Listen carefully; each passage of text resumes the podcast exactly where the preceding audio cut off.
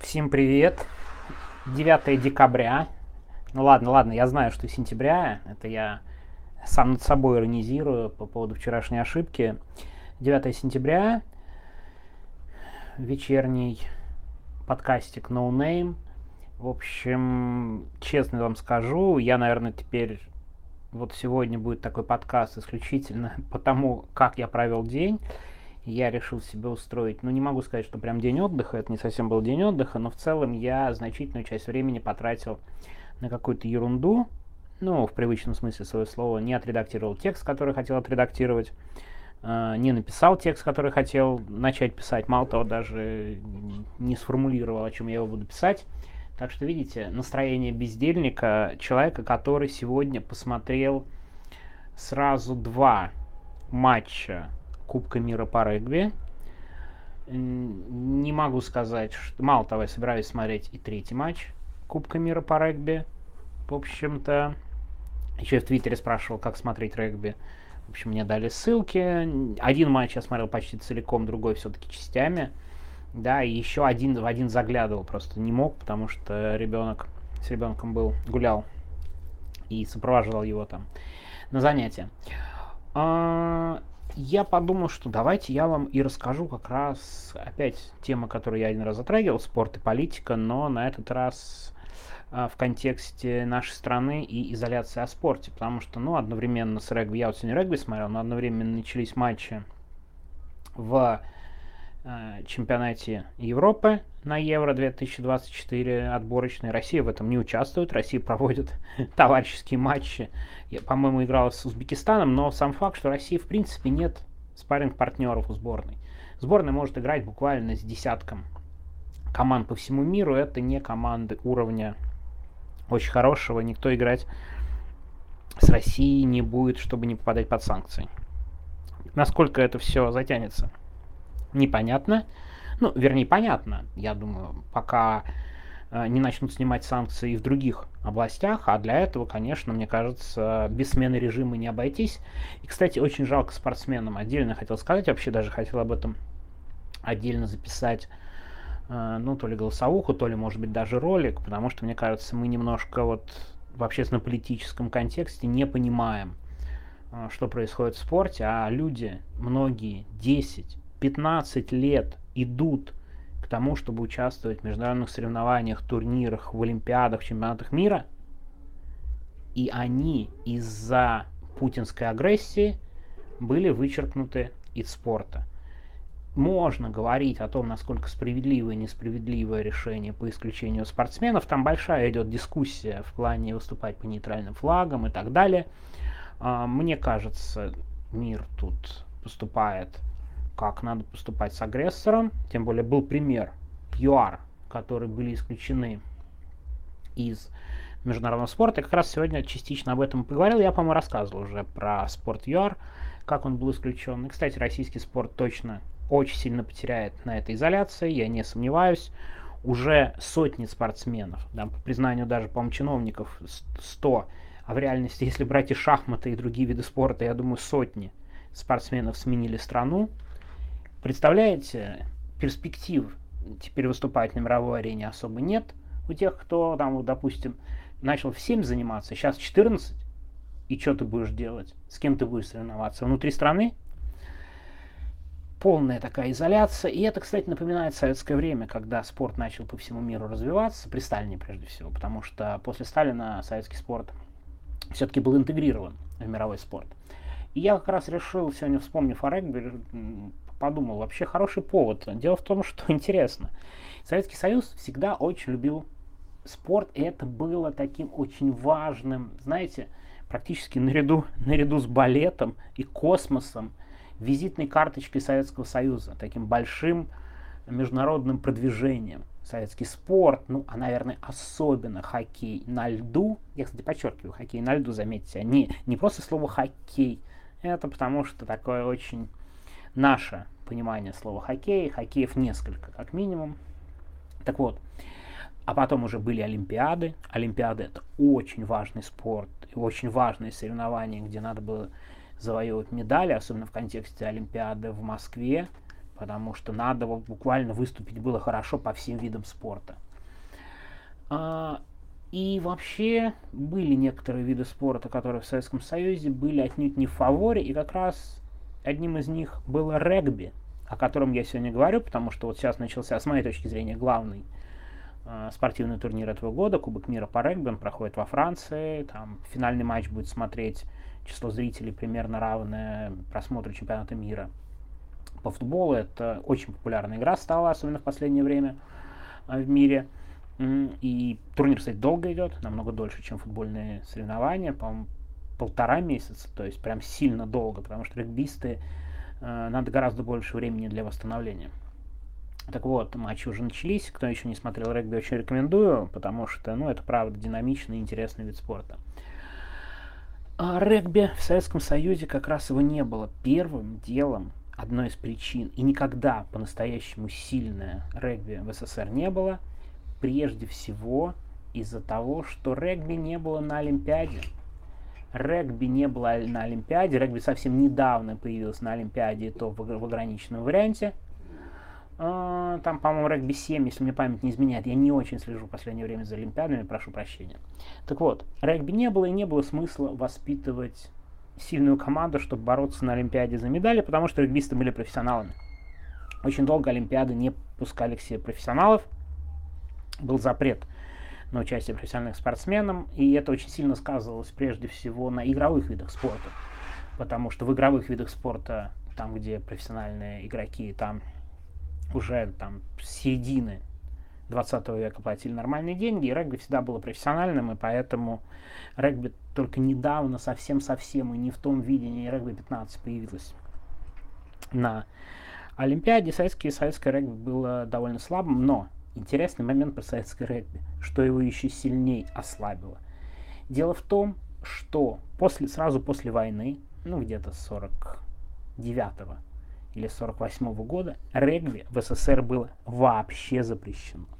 Ну вот запрещен такой вид спорта. Нет такого вид спорта, слишком буржуазный. Футбол окей, эти пусть, да, с мячом они очень популярны, много людей собирают. А что такое регби? Игра джентльменов? Вот это вот аристократии, Англия, вот эти вот страны, нам глубоко враждебные, англосаксы? Нет, конечно. И реально регби было запрещено до Московского кинофестиваля молодежи и студентов.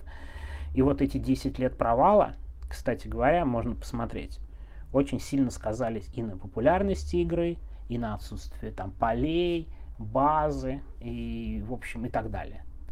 И регби во многом в Советском Союзе выжило за счет грузинского регби. И сейчас сборная Грузии, я вот только что закончил смотреть матч Грузия играла с Австралией, Грузия проиграла, но смотрелась вполне достойно. Ну, это 5. Я вам счет скажу, вам покажется, что не очень достойно, счет 15-35. Но в целом, учитывая, что Австралия относится к топ-командам, а Грузия все-таки не относится к топ-командам, это, в общем, не настолько и плохой счет, не такой уж и большой разгром. Там, посмотрите другие матчи, ирландцы как-то совсем разгромили, ирландцы сегодня разгромили сборную Румынии, что-то типа, я не помню, счет 17-75-9. Итальянцы тоже разгромили сборную Намибии. Ну, то есть это не разгром. Да, и грузинский регби всегда был очень сильный и сильным, и вообще сборная Грузии всегда, вот сейчас, после распада Советского Союза, всегда была де-факто сильнее сборной России. А, но вот регби реально просто было запрещено. Запрещено типа нельзя, буржуазный вид спорта. И, тут я в этом контексте же вспомнил, что при Сталине э, регби запретили, но на грани запрета, как мне кажется, был и футбол. Ну, э, потому что с футболом была связана история очень болезненная для сталинского режима. Извините, да, сталинский режим, и вдруг болезненная история. Она была. И она была связана с первыми международными соревнованиями, в которых приняли участие советские спортсмены.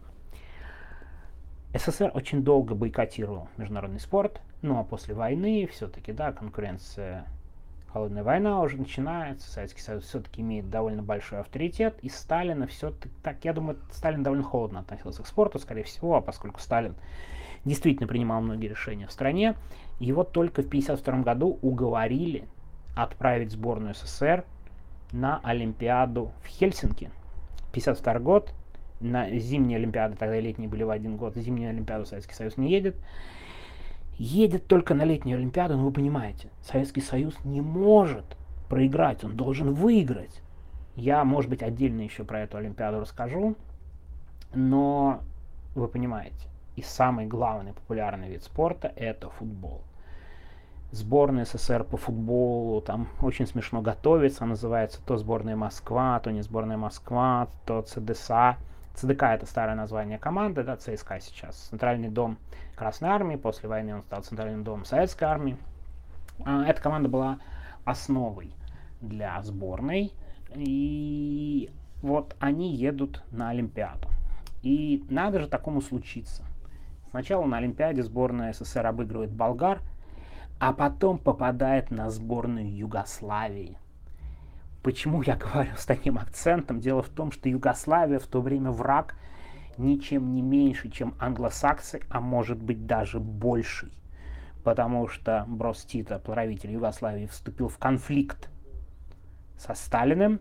Максимально напряженные отношения между странами. Кампания страшная против Тита, как империалистического хищника и предателя рабочего класса и всего социалистического мира, ну просто вот истерия абсолютно максимальная, представляете, надо же такому случиться. Сборная СССР в футболе попадает на сильную сборную Югославии. И первым, и мне кажется, вообще этот сюжет, ну и фильмы есть по этому сюжету, но они такие, знаете, снятые в 80-х, 90-х, не настолько динамичные. А это, мне кажется, точная история для фильма. Сборная СССР играет с Югославом. Югославов, правда, сильная команда. А, очень тяжело складывается матч, и Югославы просто громят сборную СССР. За 20 или 25 минут до конца счет 5-1 в пользу сборной Югославии. Казалось бы, все. Но совершенно фантастический камбэк. Сборная СССР забивает 4 мяча в заключительной части матча, и счет становится 5-5. 5-5, но тогда не были предусмотрены дополнительное время и после матча пенальти.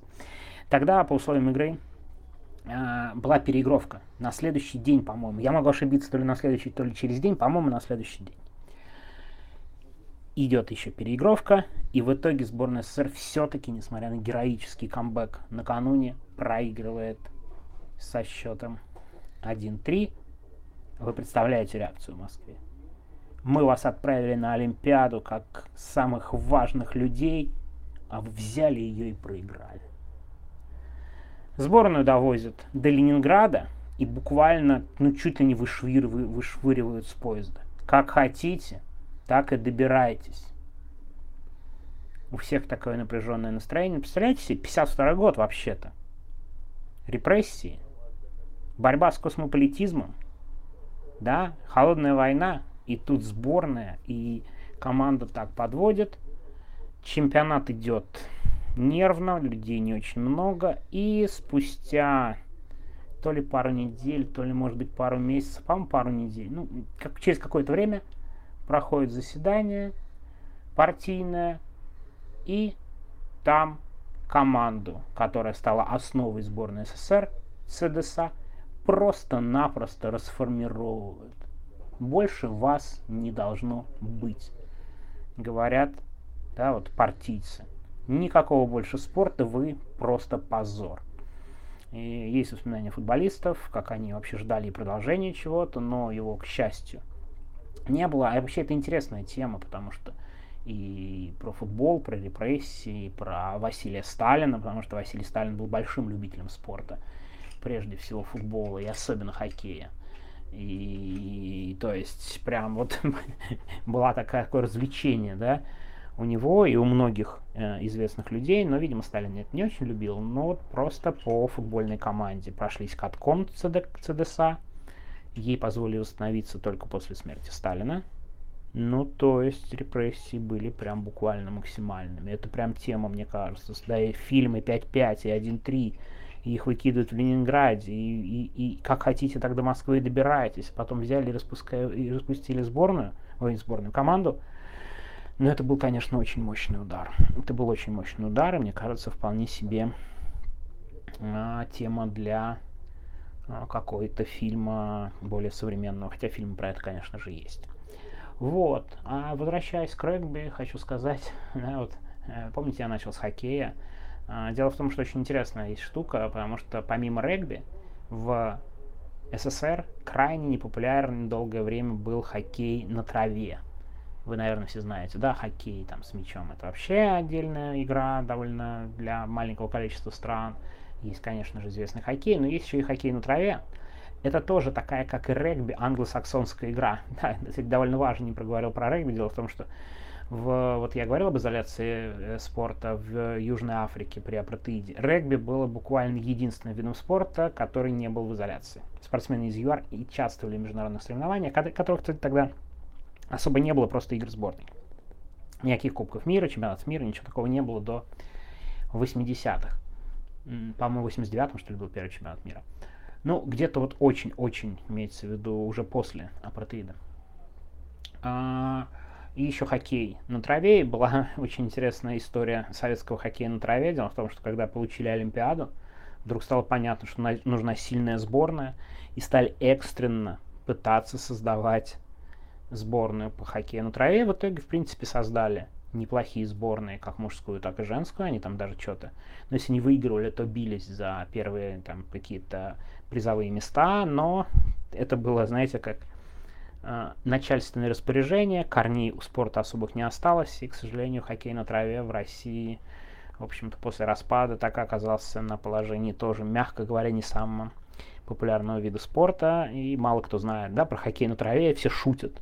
Вот эта знаменитая шутка про извращение хоккея на траве, но это как бы совсем несправедливо. Хочу вам сказать, что хоккей на траве в мире играет людей больше, чем в хоккей на льду.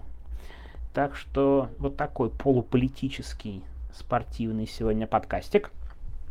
Э, буду с вами прощаться, а то я что-то, мне кажется, опять слишком договорил. Да, про спорт я могу говорить достаточно долго. Ладно, всего доброго. Рекомендую Кубок мира по регби. Всего хорошего.